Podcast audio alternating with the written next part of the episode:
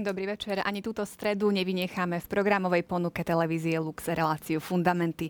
Dnes budeme hovoriť o človeku a jeho mieste v spoločnosti, ale aj o fungovaní spoločnosti, aby vytvorila čo najlepšie miesto pre človeka. Som rada, že ste s nami. Vítajte.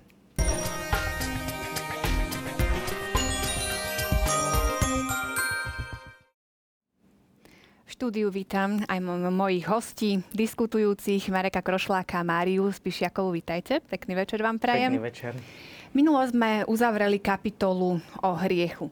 Tak poďme si trošku zopakovať, o čom bola reč aj prostredníctvom súťažnej otázky e, ktorú si vysvetlíme. Pýtali sme sa divákov, uvedte aspoň jedného svetca, s ktorým sa spája učenie o tzv. hlavných hriechoch.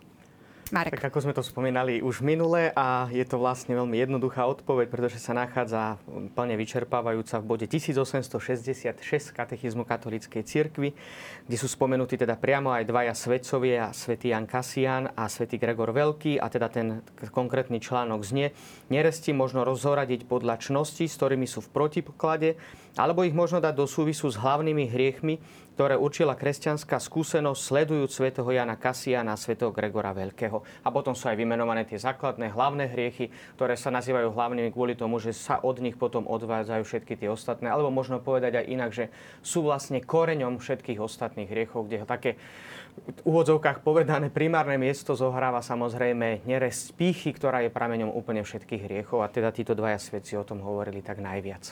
E, ďalšie nejaké kategórie hriechov sa týka aj divácká otázka. Tak ju prečítam. Dobrý večer. V minulej relácii ste sa už veľmi nedotkli posledného bodu katechizmu, kde sa hovorí o sociálnom hriechu. Prosím, môžete to bližšie vysvetliť na konkrétnom príklade, o čo vlastne ide, keďže je to tam len veľmi stručne spomenuté. Ďakujem, divačka Antónia. Tak skúsme naozaj tak konkrétnejšie, teda povedať, o čo ide, sociálny hriech. Tak my vieme, že hriech je, človek môže zhrešiť buď proti Bohu priamo, alebo môže proti človeku. No ale človek ako spoločenská bytosť vždy žije v nejakej skupine ľudí, alebo v celej spoločnosti, alebo spoločenstve. A tie sociálne hriechy, už to slovo sociálne hovorí, že to je taký hriech, ktorý je zameraný proti blížnemu, ale v, v tej spoločnosti, v tej situácii, v tej spoločnosti. Napríklad to môže byť nejaká nespravodlivosť e, v zamestnaní, alebo to môže byť napríklad celé skupiny obyvateľov, keď sa nejak marginalizujú, vytlačajú na okraj, hej, alebo keď sa neumožnia e, nejaké základné práva človeku v spoločnosti, napríklad vyznávať jeho náboženstvo, tak to sú sociálne hriechy v tom konkrétnom e, prevedení, ktoré vlastne zabraňujú človeku naplno realizovať to svoje ľudské poslanie. Áno, je to tak, že takto sa presne dá nazvať tie konkrétne veci, ktoré, alebo tie konkrétne hriechy, ktoré majú tento spoločenský charakter, ale samozrejme my sme to aj spomínali trošku, keď sme hovorili vo všeobecnosti a trochu sme analyzovali ľudský skutok a dotkli sme sa teda hriechu ako takého, tak vo všeobecnosti treba ale pripomenúť aj skutočnosť, že každý hriech má sociálny charakter. On ho má na niekoľkých úrovniach a to je veľmi dôležité. Ja som to tak vtedy spomenul, možno trošku tak komplikované, ale dá sa to vysvetliť veľmi jednoducho. Každý jeden hriech, ako už spomínala aj Mária, má ten e, rozmer, že e, napríklad, že ide proti Bohu, ide proti človeku, ale v konečnom dôsledku tie hriechy sa môžu rozdeliť na také štyri základné druhy, že je to hriech proti Bohu, proti človeku, proti sebe samému alebo proti stvorenstvu. Oni v konečnom dôsledku vždy idú proti samotnému Bohu, práve v tom je ten koreň hriechu. Ale potom ten samotný, každý jeden hriech on má, jednak, to sme tak spomenuli tak veľmi možno, že teologicky, keď sa povie, že on vplýva na morálnu kvalitu toho človeka, ktorý koná ten hriech, ale zároveň vplýva aj na morálnu kvalitu prostredia, v ktorom sa ten hriech odohráva. Svetý Apoštol Pavol to hovorí veľmi jasne, že sme tajomným mystickým telom Kristovým a že ak trpí jeden úd, trpia s ním všetky. Samozrejme, že potom tu ešte rozdeľujeme ale aj takú špeciálnu kategóriu, totižto ak ja robím dobro, tak robím jednak, že seba determinujem ako morálne dobrého, čiže zlepšuje sa moja morálna kvalita. To je tá morálna dôstojnosť, ktorá sa mení. Nie je to tá ontologická dôstojnosť, ktorá sa nemení. A samozrejme vplýva to potom aj na dobro celej spoločnosti, lebo každý ten jeden skutok má nejaké konkrétne dôsledky. A čo sa týka toho hriechu, tak sú napríklad hriechy, ktoré na prvý pohľad nemajú až taký spoločenský charakter. Že možno viac konané v skrytosti, alebo možno keď sú to hriechy, ktoré človek pácha zvlášť povedzme aj priamo proti Bohu, alebo proti sebe, tak možno vtedy sa tak na prvý pohľad nezdá, že by to bol hriech, ktorý by mal nejaký spoločenský charakter. Ale práve v tom, že my sme členovia, a k tomu sa dostaneme vlastne trošku v dnešnej relácii, že sme členovia toho spoločenstva a dokonca v rámci katolíckej cirkvi a teda toho kresťanského spoločenstva sme tajomným telom Kristovým, tak my vplývame na tú morálnu kvalitu celého toho spoločenstva. A zvlášť, tak ako to spomenula aj Maria, sú niektoré hriechy, kde ten spoločenský rozmer je veľmi enormný. To znamená, že presne napríklad hriechy proti spravodlivosti. Hriechy, ktoré naozaj idú proti spoločenstvu ako takému, tam vidieť. Samozrejme, že potom je e, rozličná váha tých hriechov, lebo keď povieme tak veľmi jednoducho, to si uvedomuje každý z nás, že napríklad taká krádež je spoločenským hriechom. No ukradnúť 5 eur a ukradnúť 5 miliónov eur je obrovský rozdiel, ale v konečnom dôsledku vždy to vplýva na morálnu kvalitu tej spoločnosti. Samozrejme, potom tie spoločenské dôsledky pri niektorých hriechoch môžu byť väčšie ale každý jeden hriech má spoločenský rozmer. Čiže ja aj, poviem to tak veľmi jednoducho, že aj ten najskrytejší hriech vplýva na morál, negatívne vplýva na morálnu kvalitu spoločnosti. No a potom ešte, to je tá nauka, ktorú veľmi tak dal do popredia svätý Jan Pavol II, že existujú tzv. štruktúry hriechu a on na to upozornil niekoľkokrát vo svojom učení, že tie sociálne štruktúry hriechu nie sú nejaké anonymné sily, v ktorých by sme pôsobili, lebo mnohí ľudia dnes povedia, že no takto v dnešnej spoločnosti je, napríklad spoločnosť je skorumpovaná a preto, aby som ja mohol podnikať, musím nevyhnutne korumpovať. A Jan Pavel II upozornil veľmi správne na to, že čo vlastne je náuka zo svätého písma, že kresťania spoločnosti práve majú byť tými, ktorí tie štruktúry hriechu majú meniť. Pretože štruktúry hriechu nevznikli náhodou, ale sú dôsledkom naakumulovaných nespravodlivých rozhodnutí. A takto vzniká tá jednoducho štruktúra hriechu, že napríklad, ak dnes hovoríme o veľkom probléme korupcie, tá korupcia není niečo, že vzniklo len tak, to sú konkrétne rozhodnutia a tie rozhodnutia sa postupne kumulovali, dokonca sa rozmnožovali až takým spôsobom, že vznikla akoby určitá štruktúra a že dokonca môže prísť až také veľkej zvrátenosti, že sa považuje za normálne korumpovať, čo je v konečnom dôsledku veľmi zvrátené. Ako si už naznačoval, v podstate prechádzame plynulo do e, dnešnej témy, ako aj tém, ktoré nás ešte čakajú, pretože bude silne uh, tak dominovať práve ten spoločenský rozmer uh, jednotlivých vecí. Takže poprosím režiu o príspevok.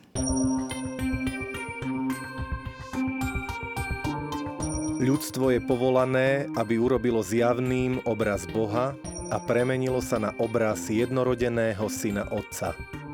Toto povolanie je osobnej povahy, pretože každý človek je povolaný vojsť do Božej blaženosti, ale týka sa aj ľudského spoločenstva ako celku.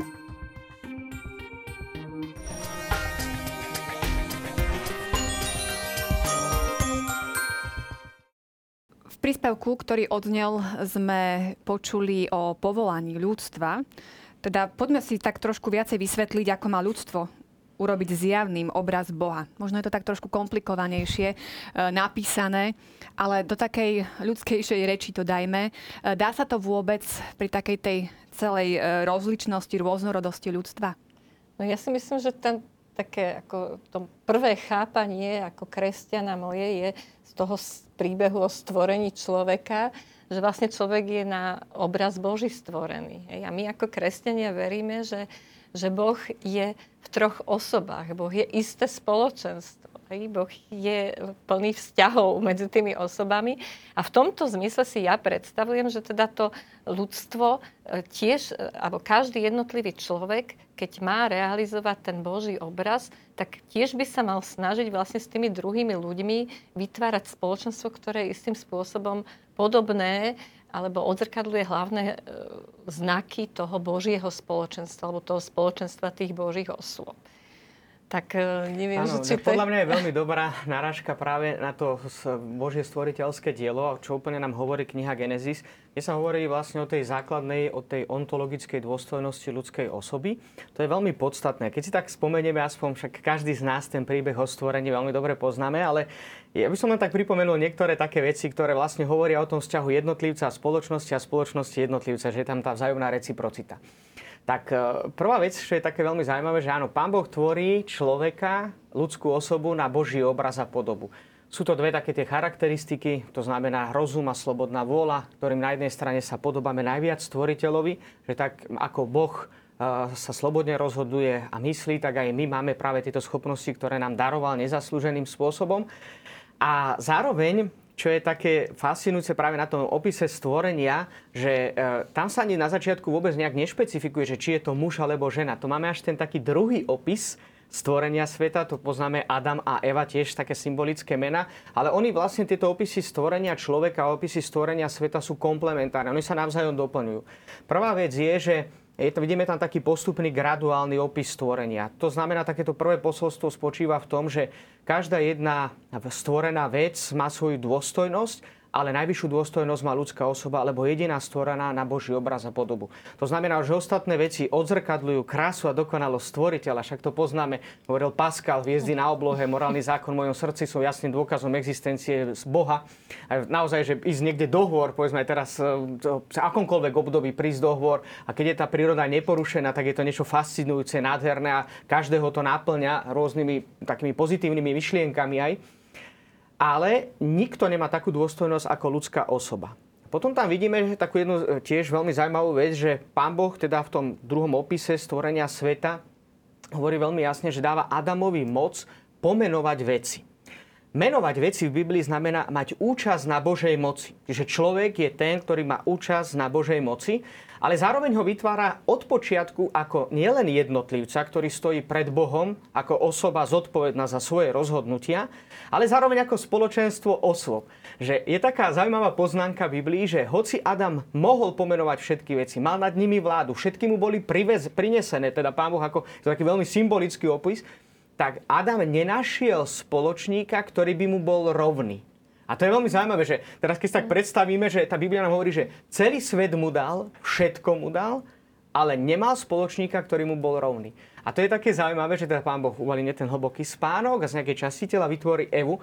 A keď sa Adam zobudí, tak hovorí, toto je konečne kos mojich kostí, meso z mojho mesa. Nebude sa viac volať muž, ale žena. Dokonca na Slovensku je taký zvláštny preklad toho, že tam dali, myslím, mužena, že mužena. To je, ale asi predpokladám, že, a to už by nám museli povedať väčší odborníci samozrejme na Sveté písmo, ale je to asi z toho dôvodu, že po hebrejsky muž sa povie iš a žena sa išach. Čiže majú vlastne rovnaký koreň a je tam mm-hmm.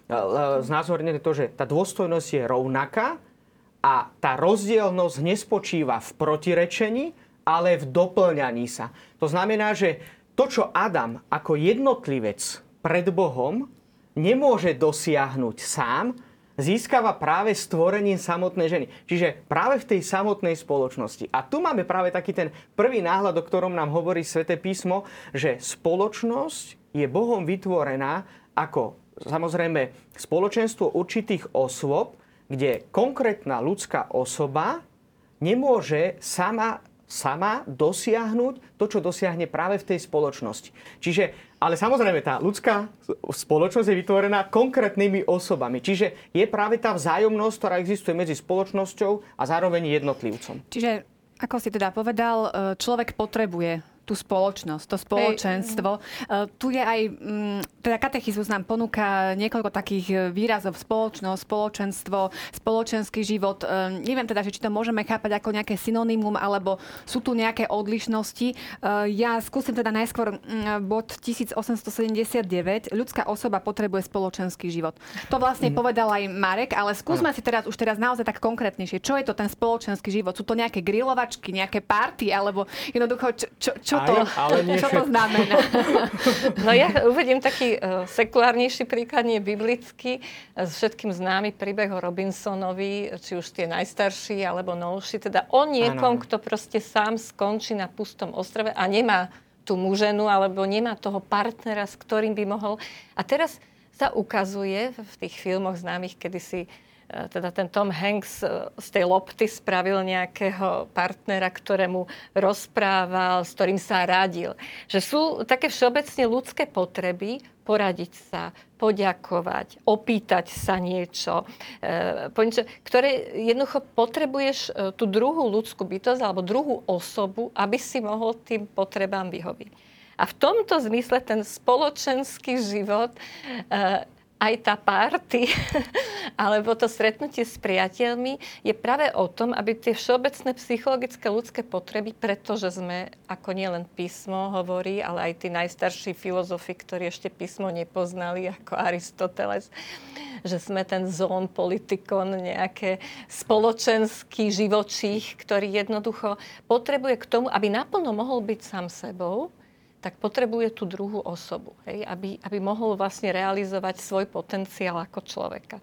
Takže ten spoločenský život e, iste v tom širšom a formálnom je tá spoločnosť, ktorú proste, e, za, ktorá sa zakladá nejakou zmluvou alebo nejakým ustanovením, že takto bude nejaký štát alebo tu bude nejaká spoločnosť, nejaká organizácia alebo nejaké hnutie, ktoré má svoje stanovy, má svoje pravidlá, má nejaké pozície, ktoré sa zaplňajú členmi, kde e, v podstate na tých pozíciách alebo funkciách môže byť ktokoľvek. Je tam každý nahraditeľný, lebo podstatnejšie je, ako tá spoločnosť, ako celok funguje na tých princípoch. A potom je ešte spoločenstvo, ktoré je, by som povedal, skôr taký prirodzený útvar, ktorý, ako je rodina alebo národ, e, niečo, do čoho sa rodíš, do ktorého sa neprihlasuješ do nejakej funkcie. Isté tiež tam v rodine vieme, že otec má inú funkciu ako mama alebo deti, ale nie sú to, nie sú to nejak e, akože právne ustanovené, tie vzťahy sú oveľa živšie a to spoločenstvo ako keby vzniká, rastie, prehlbuje sa. A tá spoločnosť a spoločenstvo sa samozrejme často môžu e, prekrývať, mm-hmm. hej, že e, je to napríklad farnosť. Farnosť je územno ustanovený nejaký právny celok, hej, v ktorom bývajú ľudia, ale mali by tvoriť aj spoločenstvo. To znamená, mm. že v tom spoločenstve je vlastne oveľa dôležitejší ten individuálny prístup, prínos každého jedného člena, lebo on tam vnáša to, čo, čo zo seba má najlepšie. Nejde mu o to, že teraz tu len v tejto funkcii mám toto a toto urobiť, hej? ale čo by som ja zo seba mohol, ako by som to spoločenstvo, tento vzájomné prež, spoluprežívanie istých skutočností mohol nejak e, prehlbiť, alebo ako by sa mohol obaha, obohatiť tých druhých a teda tým pádom obohatiť celé tak ja takto nejak vnímam uh, aj som taký, ako Edita Štajnová takto nejak rozdielovala tú spoločnosť a spoločnosť. Áno, v tomto kontexte podľa mňa dobre tiež pripomenúť, že uh, ako sa hovorí v tom bode 1879, hneď po tej vete, ktorú si mhm. citovala vlastne Janka, že uh, spoločenský život to nie je pre ľudskú osobu niečím pridaným, že nie je to niečo navyše, ale dokonca je to požiadavka jej prirodzenosti. Ľudské, to znamená, požiadavka prirodzenosti ľudskej osoby.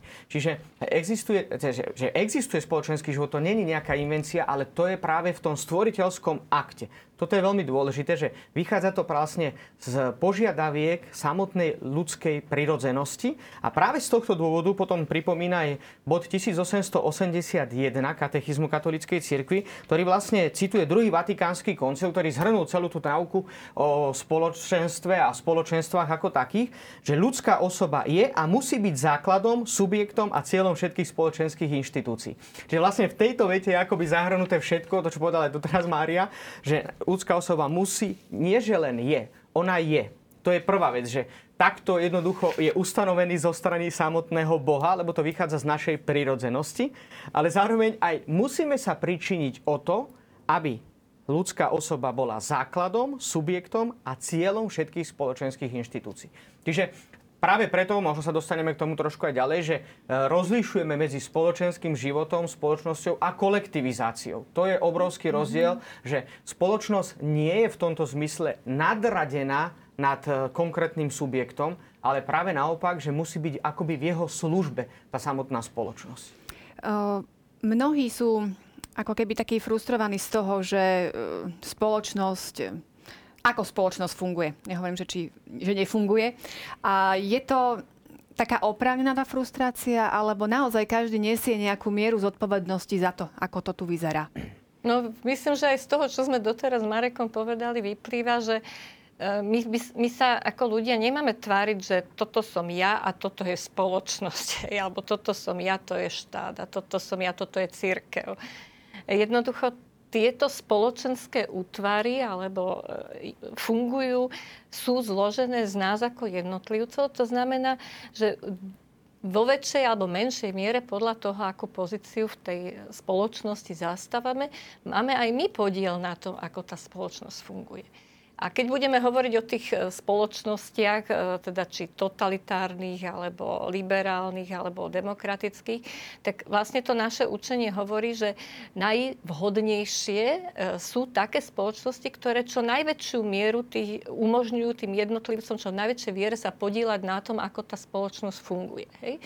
To znamená, že, že nie len, že naše teda to kresťanské učenie toto hovorí, ale tým pádom hovorí aj to, že ja ako kresťan kresťan, tie možnosti, ktoré mi ten systém e, tej spoločnosti dáva, mám naozaj aj použiť na to, aby som ovplyvnil, aká tá spoločnosť je, nie iba teda nariekal niekde, že a to je hrozné a tí politici a teda tá, tí skorumpovaní a všetci kradnú a ja som ten jediný. Možno aj niektorí televízni diváci mi dajú za pravdu, že niekedy môžu mať možno aj práve veriaci ľudia, ktorí sa naozaj riadia tými princípmi Evanielia, pocit, že ako keby práve tým ťahali za kráči koniec. Že že nie je to to, čo by malo ako keby posúvať tú spoločnosť tomu lepšiemu, ale naopak ešte sami si zhoršia tú, tú, tú svoju e, pozíciu, ktorú zastávajú v tom ktorom spoločenstve. E, čo s tým?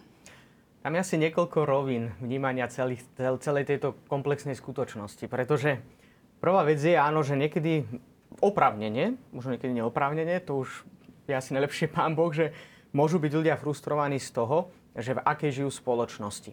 V každom prípade, naozaj ako spomínala aj Mária, že sú napríklad niektoré veci, ktoré si jednoducho v živote nevyberia. Nevybrali sme si rodičov, nevybrali sme si ani spoločnosť, dokonca ani dátum nášho narodenia.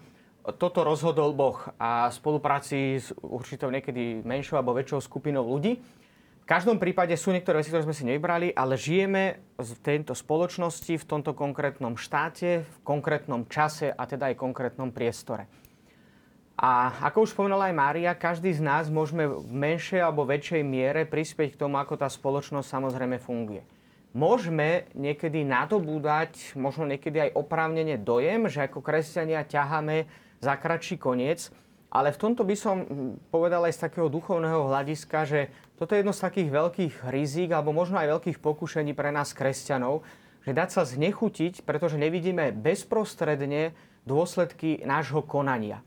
Že ak človek napríklad naozaj, poviem tak teraz veľmi jednoducho, keď to bolo spomenuté a teraz sa to však veľmi často po ostatných rokoch premiela v spoločnosti, problém korupcie ak chce žiť dnes niekto poctivo spoločnosti, napríklad ako podnikateľ, tak hovoria mnohí, že majú veľký problém získať zákazky, ak teda nekorumpujú, že je to naozaj veľký problém pre nich. No a v tomto môžu ťahať z toho ľudského hľadiska akoby teda naozaj za kratší po, e, koniec. A otázka je, že ale akým spôsobom sa k celej tejto situácii postaviť. Ako som to už spomenul aj v úvode tejto relácie, že každé jedno rozhodnutie má nejaké konkrétne dôsledky. A ono má dôsledky nielen pre spoločnosť, v ktorej sa nachádzame, ale má dôsledky aj pre väčší život. A samozrejme, že potom ďalšia vec je takéto, e, nazval by som to asi tajomné pôsobenie Boha, ale ktoré neznamená, že je nejaké veľmi skryté, ale je veľmi efektívne. Lebo vidíme to na mnohých príkladoch aj starého, aj nového zákona, že Boh pôsobil naozaj veľmi výnimočne, veľmi efektívne a zároveň vždy priviedol dokonca svoj cieľ spásy.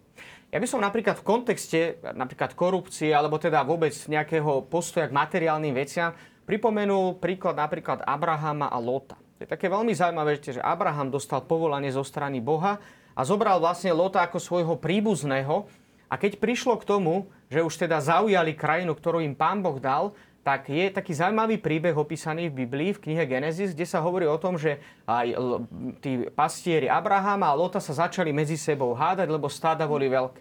A Abraham, zaujímavý, ktorý mal primárne to Božie požehnanie, a on mohol rozhodnúť, hovorí Lotovi, ak ty pôjdeš naľavo, ja pôjdem napravo. Ak ty napravo, ja pôjdem naľavo. Vyber si. Lot si vybral a Boh požehnal Abrahama. A ja tu veľmi často aplikujem, že často aj v dnešných kresťanských rodinách sa stáva, hovorím to vo všeobecnosti, že sa hádajú napríklad e, o dedictvo, o rôzne majetky. Samozrejme, že aj na základe toho, že možno sa spravili rôzne nespravodlivé rozhodnutia, ale vidieť, že z toho ľudského vola pohľadu, že keď človek niekedy spraví rozhodnutie, ktoré by sa mohlo zdať, že ťaha, tak ľudsky povedané za ten kratší koniec, tak zrazu tam príde kompenzácie zo strany Boha, ktorá sa nedá nejakým spôsobom zaplatiť. A potom samozrejme máme aj príklad v dejinách kresťanstva a nemusíme ísť ani moc ďaleko, a, ale spomeniem len napríklad príklad svätého Františka z Asisi. Tiež sa hovorilo o tom, že spoločnosť, aj dokonca v samotnej cirkvi, tá, tá, tá skutočnosť bola veľmi komplikovaná. A on prispel svojou mierou. Vyliečil celú spoločnosť, vyliečil celý svet, celú Európu. Z ľudského pohľadu asi nie. Ľudia naďalej páchali hriechy, aj páchajú, aj korupcie a tak ďalej a tak ďalej. Ale zanechal ten enormný príklad a ovplyvnil obrovské množstvo ľudí, hoci on sám vôbec nemal na počiatku úmysel robiť nejaké prevratné veci. Mohli by sme pokračovať. Na taký markantný príklad z 20. storočia, povedzme Matka Teresa z Kalkaty. Zachránila všetkých v Kalkate biedných? Nie. Ale spravila to, čo mohla a maximálnej miere svojou osobou prispela k zmierneniu tej biedy, ktorá bola práve na tom konkrétnom území. A čiže v tom je práve ten postoj kresťana, ktorý, ak žije naozaj evanelium, tak si uvedomuje, že Možno neprídu dnes bezprostredne výsledky môjho konania. A dokonca možno skončí ako mučeník. Z ľudského uhla pohľadu Kristus skončil ako zločinec na kríži. Ale tam sa odohrala spása sveta. Mária, tvoja reakcia? No, ja som chcela, okrem teda tie postavy biblické sú nám aj známe, aj neznáme, tak je dobre ich pripomenúť, ale že naozaj aj v tom konkrétnom živote, ja napríklad mám kamaráta e, podnikateľa, ktorý presne na toto narazil, že určitého objemu zákazky už teda nemohol dostať, keď nebol ochotný tým správnym ľuďom dať peniaze. On sa uspokojil s menšou firmou, hej, nešiel do takých roz... Ale e, naozaj my ako kresťania by sme mali byť presvedčení, že Pán Boh, tie Božie mlyny naozaj, on e, má nad nami tú ochrannú ruku a toto naše rozhodnutie e, spôsobí naozaj Božie požehnanie. Ja, ja nemám len jednu skúsenosť osobnú s týmto na tom našom živote, že napríklad nikdy tej jeho rodine nebude chýbať to základné, čo k životu potrebujú, hoci nebudú mať možno 4 vily a 5 palácov. Hej? Takisto treba môj otec bol e, vysokoškolský pedagóg a tiež prišli s, neviem, s akými naturálnymi darmi, aby študenta prijal. Nikdy nezobral nič. Hej? Ale e, v tom proste v tom študentskom prostredí alebo medzi tými, nakoniec e, takú úctu si ten človek vlastne zaslúži svojou, proste s tým svojim charakterom a, s tým, a tým možno oveľa viac dobrá e, prinesie tej spoločnosti, lebo e, je ako vzor pre svoje deti, e, pre tých študentov. To znamená, že naozaj, toto je jedna chyba, že by sme chceli, aby to hneď bolo vidno, hej, aby sme hneď mali z toho osok. A druhá chyba, že naozaj ako veriaci my stále nadrazujeme materiálne nad duchovné. A to je naša, e, naš veľmi častý, častý že, že, že tie duchovné hodnoty by nám mali byť vždy oveľa bližšie a uvedomovať si ich naozaj e, takú nenahraditeľnosť. Ešte by som tiež aj pripomenul aj v tomto kontexte, že Samozrejme, miera zodpovednosti každého je iná, pretože človek, tak jednoduchý, bežný, tak ako sme my tu, tak samozrejme, keď robíme tie konkrétne rozhodnutia, áno, z toho ľudského hľadiska nemajú taký možno efektívny dopad, ako povedzme rozhodnutia konkrétnych politikov, alebo povedzme sudcov, prokurátorov a tak ďalej a tak ďalej, že títo ľudia, ktorí nejakým spôsobom aj riadia spoločnosť, tak tam je to samozrejme enormné. Ale tiež netreba zabúdať, áno, tak ako spomenula Mária, že uh, môže to byť pre nás také veľké riziko, že alebo možno až pokušenie, že myslieť si, že len jednoducho veľké rozhodnutia spoločenské, politické alebo možno nejaké sociálne zabrania nejakému šíreniu zlu.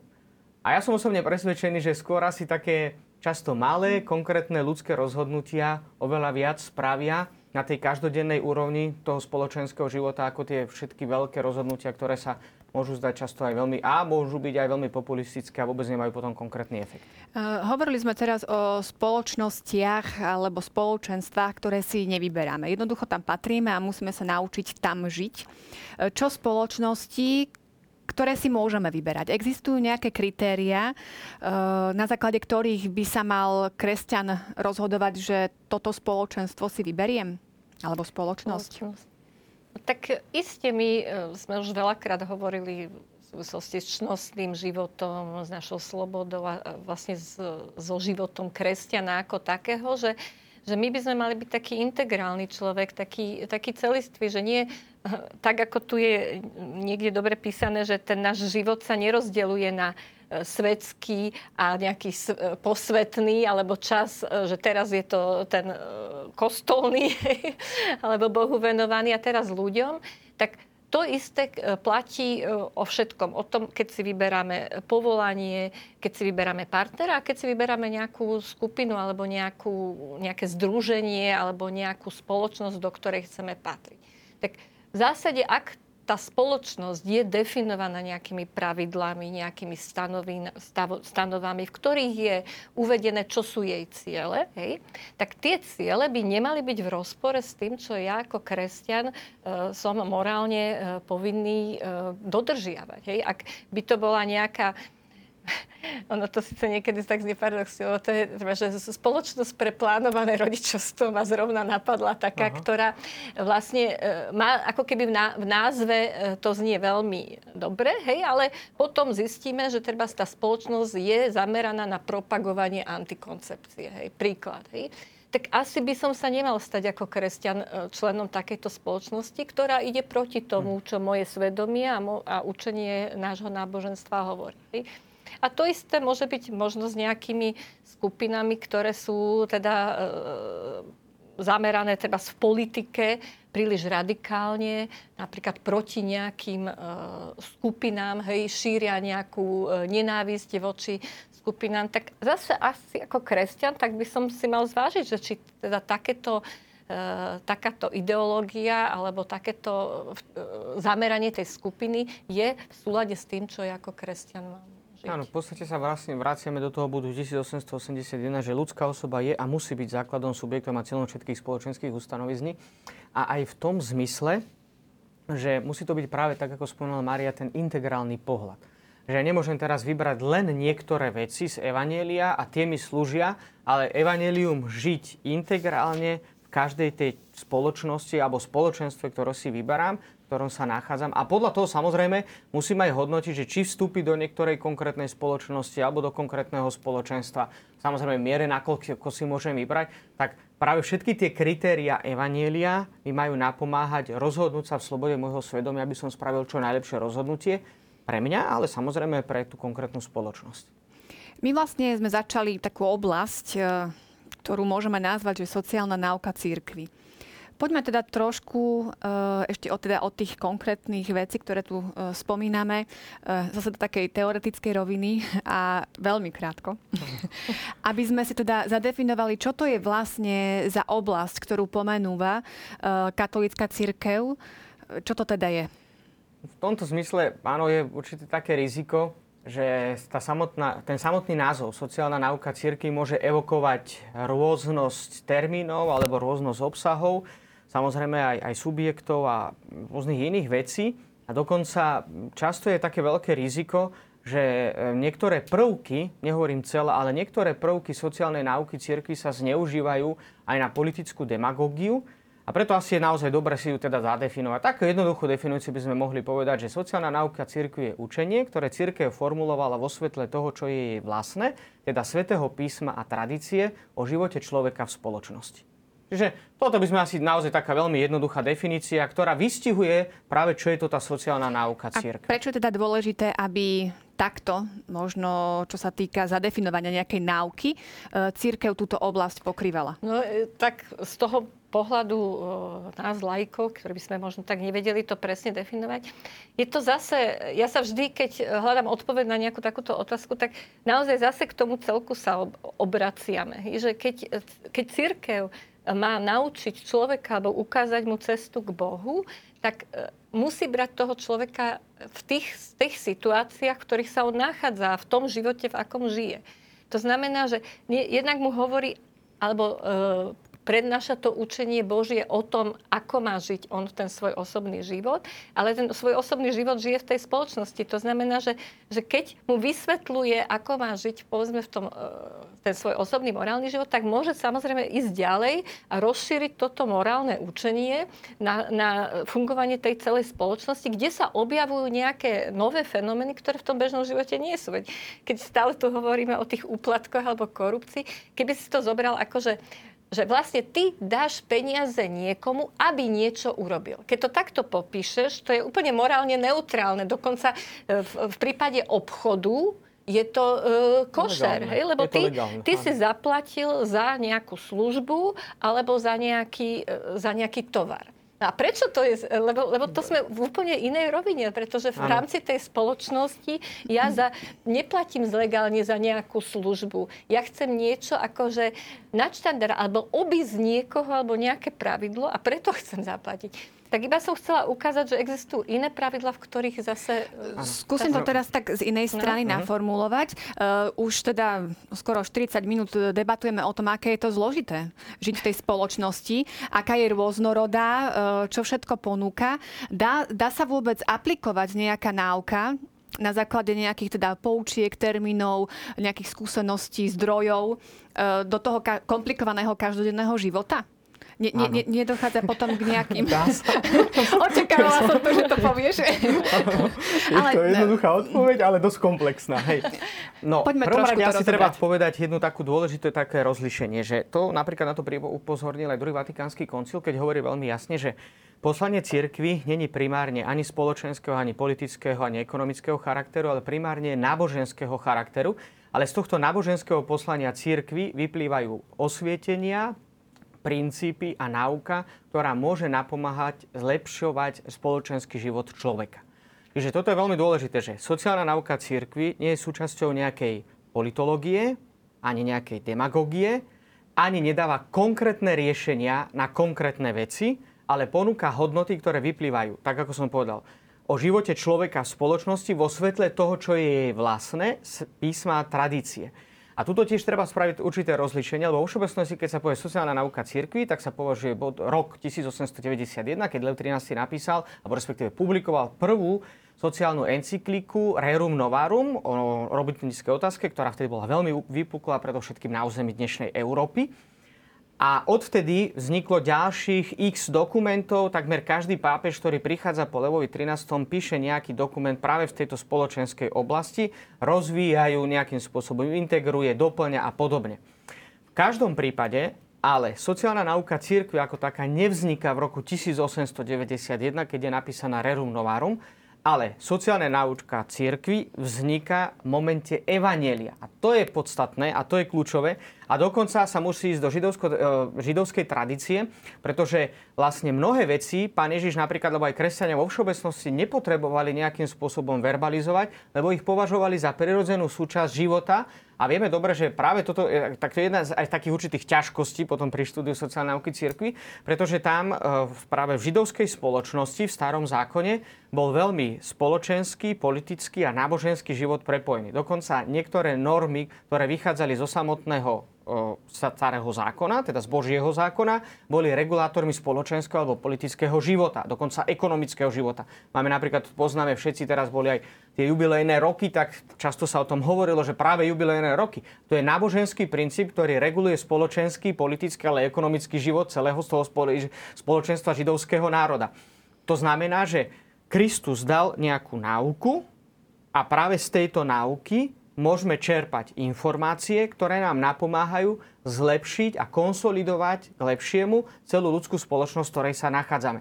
Práve z tohto dôvodu vo svetle samotnej náuky svätého písma a tradície cirkev vo všeobecnosti formulovala tie štyri základné princípy sociálnej náuky cirkvi, ktoré musia vždy ísť spolu a nikdy sa nemôžu vytrhnúť z kontextu a využívať sa len jeden princíp, pretože tam prídeme do demagógie alebo prídeme do politizácie nejakej časti sociálnej náuky cirkvi, ale to už nemôžeme hovoriť o sociálnej náuke cirkvi. A práve z tohto dôvodu tie štyri princípy sú to, čo sme už spomenuli, že princíp ľudskej dôstojnosti, ten je najzákladnejší, z tohoto vychádza, vychádza, potom je princíp solidarity, subsidiarity a princíp spoločného dobra. A ako som už spomenula, to upozorňujem, oni musia ísť všetky spolu. Nie je možné, aby sa vytrhol a spomenul len niektorý, že ak mi vyhovuje v tejto oblasti len princíp solidarity, ja ho budem využívať. Ja musím používať všetky ostatné, lebo inak nemôžem hovoriť o sociálnej náuke cirkvi. A No, ja by som chcela...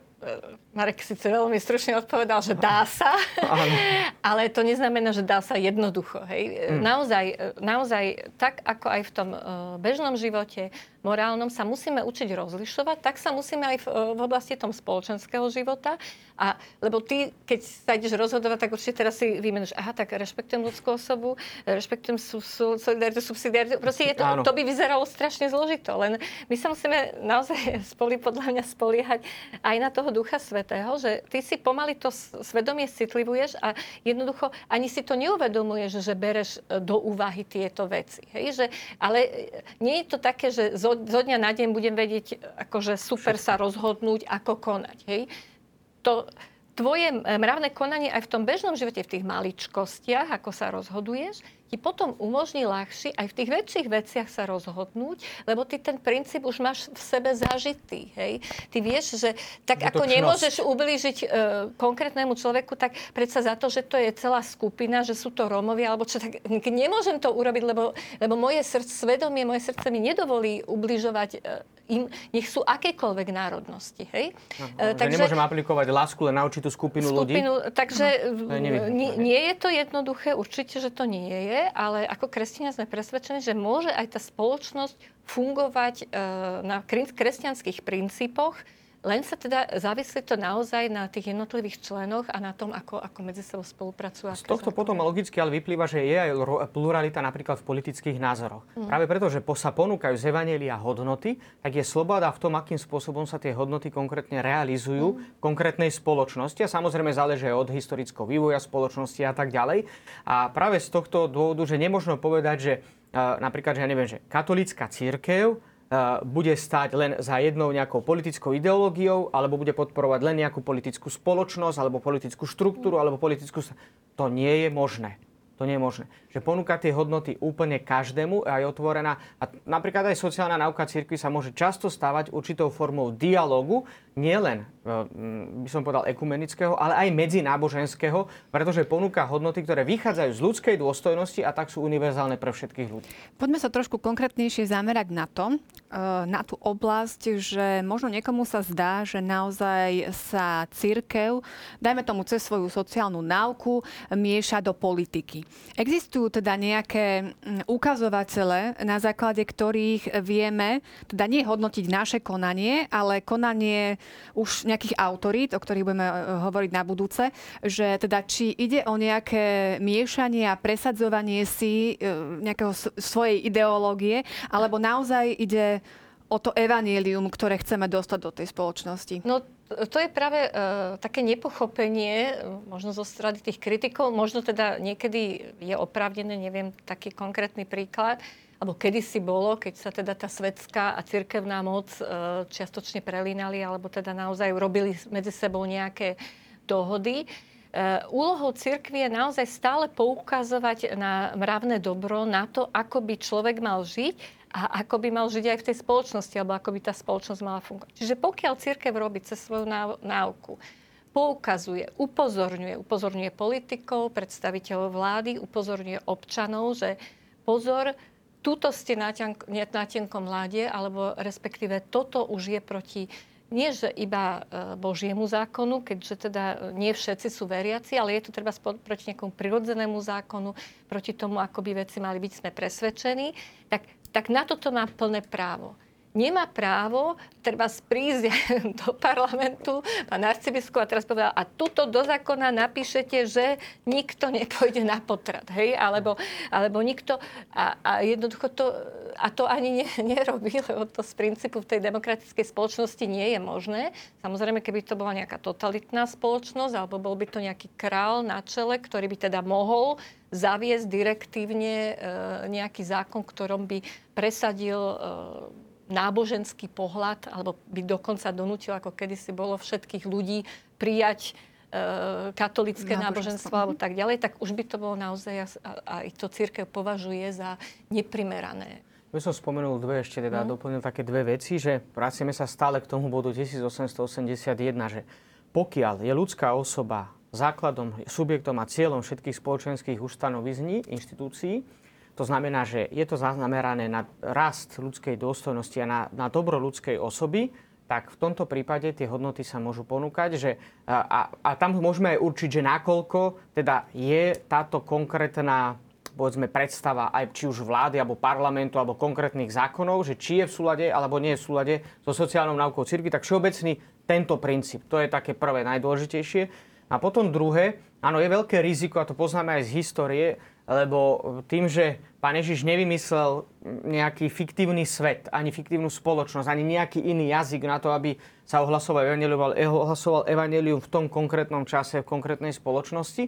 A tak, jak sa prirodzene, a vidíme, že dokonca si dával veľký pozor, aby sa vyhýbal takým tým spoločenským rôznym konfliktom. Vieme dobre, že si dával veľký pozor, aby sa ho nezamiešali za politického mesiáša a spasiteľa tej doby. Že na, naozaj až utekal od tých situácií, kde by sa toto mohlo stať. A ak, to, ak ho niekto chápal ako politického mesiáša, tak veľmi rýchlo korigoval tento jeho názor a zostal nám naozaj v cirkvi ako také, aj v Evangelii ako také memento, že naozaj to poslanie cirkvi je náboženského charakteru.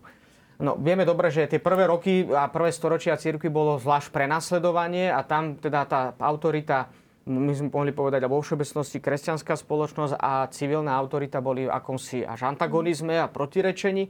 Potom ale prichádza až k takému pohlteniu, že nastáva naozaj, zvlášť po roku 313, keď církev, teda katolická církev a teda kresťanská spoločnosť vo všeobecnosti na území rímskeho impéria získava zrovnoprávne dokonca určité zvýhodnenie oproti všetkým ostatným náboženstvám rímskeho impéria tak e, tam nastáva takáto určitá ťažkosť, akým spôsobom sa vyrovnať vôbec s autoritou. A tam nastávajú také tie prvé základné vôbec spoločenské otázky, že napríklad aj rímsky vojaci sa pýtali, môžem zostať vojakom a zároveň byť kresťanom akým spôsobom, alebo možno vykonávať niektoré zamestnania, povolania a zostať kresťanom. Čiže to sú práve tie veci, ktoré samozrejme veľmi ťažko doľali na kresťanov a oni v samotnom evaneliu, alebo teda už vtedy tej tradícii cirkvi a samotnom svetom písme nachádzali a snažili sa nachádzať odpovede na tieto konkrétne otázky. Jedna z takých posledných vecí, na ktorú by som upozornil, je, keď napríklad na Kubu prišiel svätý Jan Pavel II, tak upozornil na jednu takú veľmi dôležitú vec, že nejaké náboženstvo sa nemá a nemôže stať politickým systémom. Toto je veľmi dôležité. Ani kresťanské náboženstvo sa nemôže stať politickým systémom, lebo jeho poslanie nie je politického, ale náboženského charakteru. My sme už niekoľkokrát spomínali princípy, na ktorých e, funguje a má fungovať sociálna náuka cirkvi. Katechizmus na záver tejto kapitoly nám ponúka vysvetlenie k pojmu subsidiarita. My sme to už tiež niekoľkokrát spomenuli. Tak skúsme si ešte v posledných minútach e, možno zadefinovať, o čo ide. Je to cudzie slovo, ne, nemusí nám hneď evokovať, že vlastne uh, o čo, o čo ide. Áno. Tak uh, budeme pokračovať aj na budúce k tomu, takže nemusíme vyčerpať hneď všetko, len aby sme vedeli teda, mm-hmm. o čo kráča. Ten princíp subsidiarity hovorí to, že vlastne na každej úrovni tej spoločnosti ten, kto na nej stojí, že vždy má urobiť akúsi činnosť ten, kto ešte je schopný ju urobiť. A až v prípade, že on sám to nie je schopný, tak má prevzať za ňo zodpovednosť niekto vyšší. Keď to, mám pri, keď to mám približiť takému bežnému príkladu v našej rodine, teda v rodinách ako takých, tak toto je podľa mňa veľmi dobrý princíp aj na vychovávanie detí. To znamená, že ty vždy na tej úrovni toho dieťaťa, že či má 3 roky alebo 6 rokov, tak vždy mu dovolíš robiť také veci a robíš ho zodpovedným za tie veci, ktoré môže robiť. Hej? Keď je už schopné si upratať tie hračky, tak ho poveríš tým, aby si ono upratalo tie hračky. Keď je schopné si samo nabaliť do školy e, už veci, tak mu necháš nabaliť, nebudeš mu ich baliť ty a nebudeš mu tam dávať akože desiatu. Hej. Keď povieš, že toto si už vieš urobiť sám. A takto postupne vlastne e, sa buduje e, pocit zodpovednosti. Hej. A aj v, v rámci toho štátu alebo tej spoločnosti je to tak, že v momente, že ten štát je veľmi, to hovoríme, že paternalistický, alebo nejaká taká spoločnosť, že príliš chce odbremeniť tých členov a za nich rozhodovať, alebo čo, tak to nie je dobré, mm. lebo, lebo vlastne z, ano, odoberá mu akúsi prirodzenú schopnosť, ktorú tá osoba, ten člen alebo tá skupina dostala od Boha, lebo základné je to, že my, ako, my sme ako subjekt zodpovední ako osoby za to, čo konáme. A keď nám čas tej zodpovednosti zoberú, no tak už to proste e, nemôžeme, nemôžeme splniť. Ide, to, to, zase o, to, čo... ide vlastne v končnom dôsledku, ide to proti, proti ľudskej dôstojnosti. A proti tomu človeku. Ona sa to definuje v podstate dvoma takými spôsobmi, hmm. tak zhrnul tu vlastne celú tú náuku Jan Pavel II v encyklike Centesimus Annus a cituje to aj bod 1883 katechizmu katolíckej cirkvi. Ona je vlastne definovaný, tento, teda, ten princíp je definovaný takým buď negatívnym hmm. alebo pozitívnym spôsobom. Negatívne, už tak bolo spomenuté, že nadradená spoločnosť nemá zasahovať do vnútorného života pod podradenej spoločnosti a teda aj ľudskej osoby. a pozbaviť ju vlastnej kompetencie. A teraz tu je zase to pozitívne vyjadrenie, ale ju má skôr v prípade pod, potreby podporovať a pomáhať jej, aby svoju činnosť koordinovala s činnosťou iných zložiek spoločnosti v záujme spoločného dobra. Čiže presne ako to bolo spomenuté, že to, čo môže spraviť osoba, nemá za ňu robiť nejaká spoločnosť, ale práve naopak, že e, tie kompetencie by sa mali nechať práve tej konkrétnej osobe alebo konkrétnej spoločnosti nikdy nie je tá vyššia, aby mala preberať túto kompetenciu. V poslednom bode v 1885 sa tento princíp subsidiarity stavia do protikladu s kolektivizmom.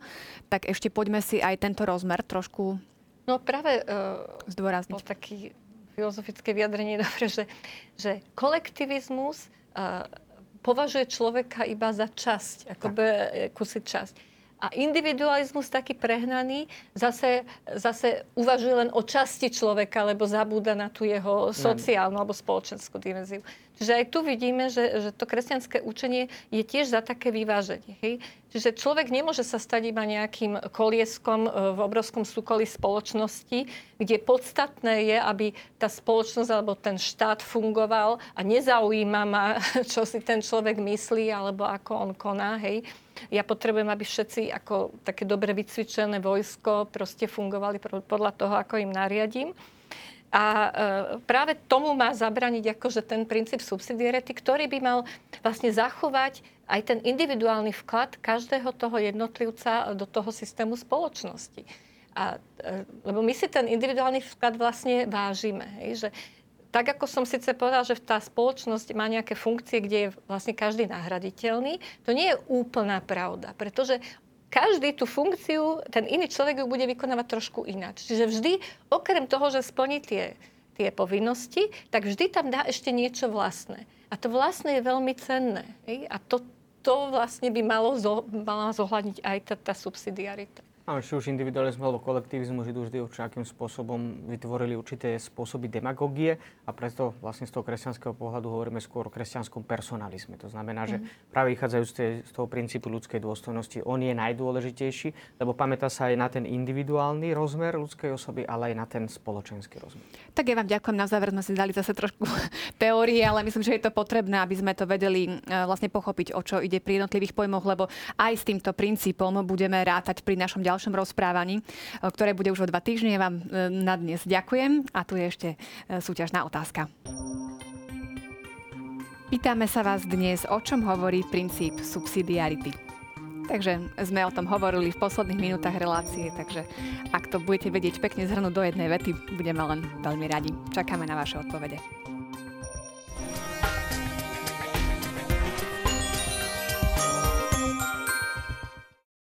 Mne už nezostáva nič iné, len vám poďakovať za pozornosť. O dva týždne budeme rozoberať opäť zaujímavú tému. Účasť na spoločenskom živote, konkrétne sa pozrieme na autoritu. Teším sa na vás. Zatiaľ dovidenia.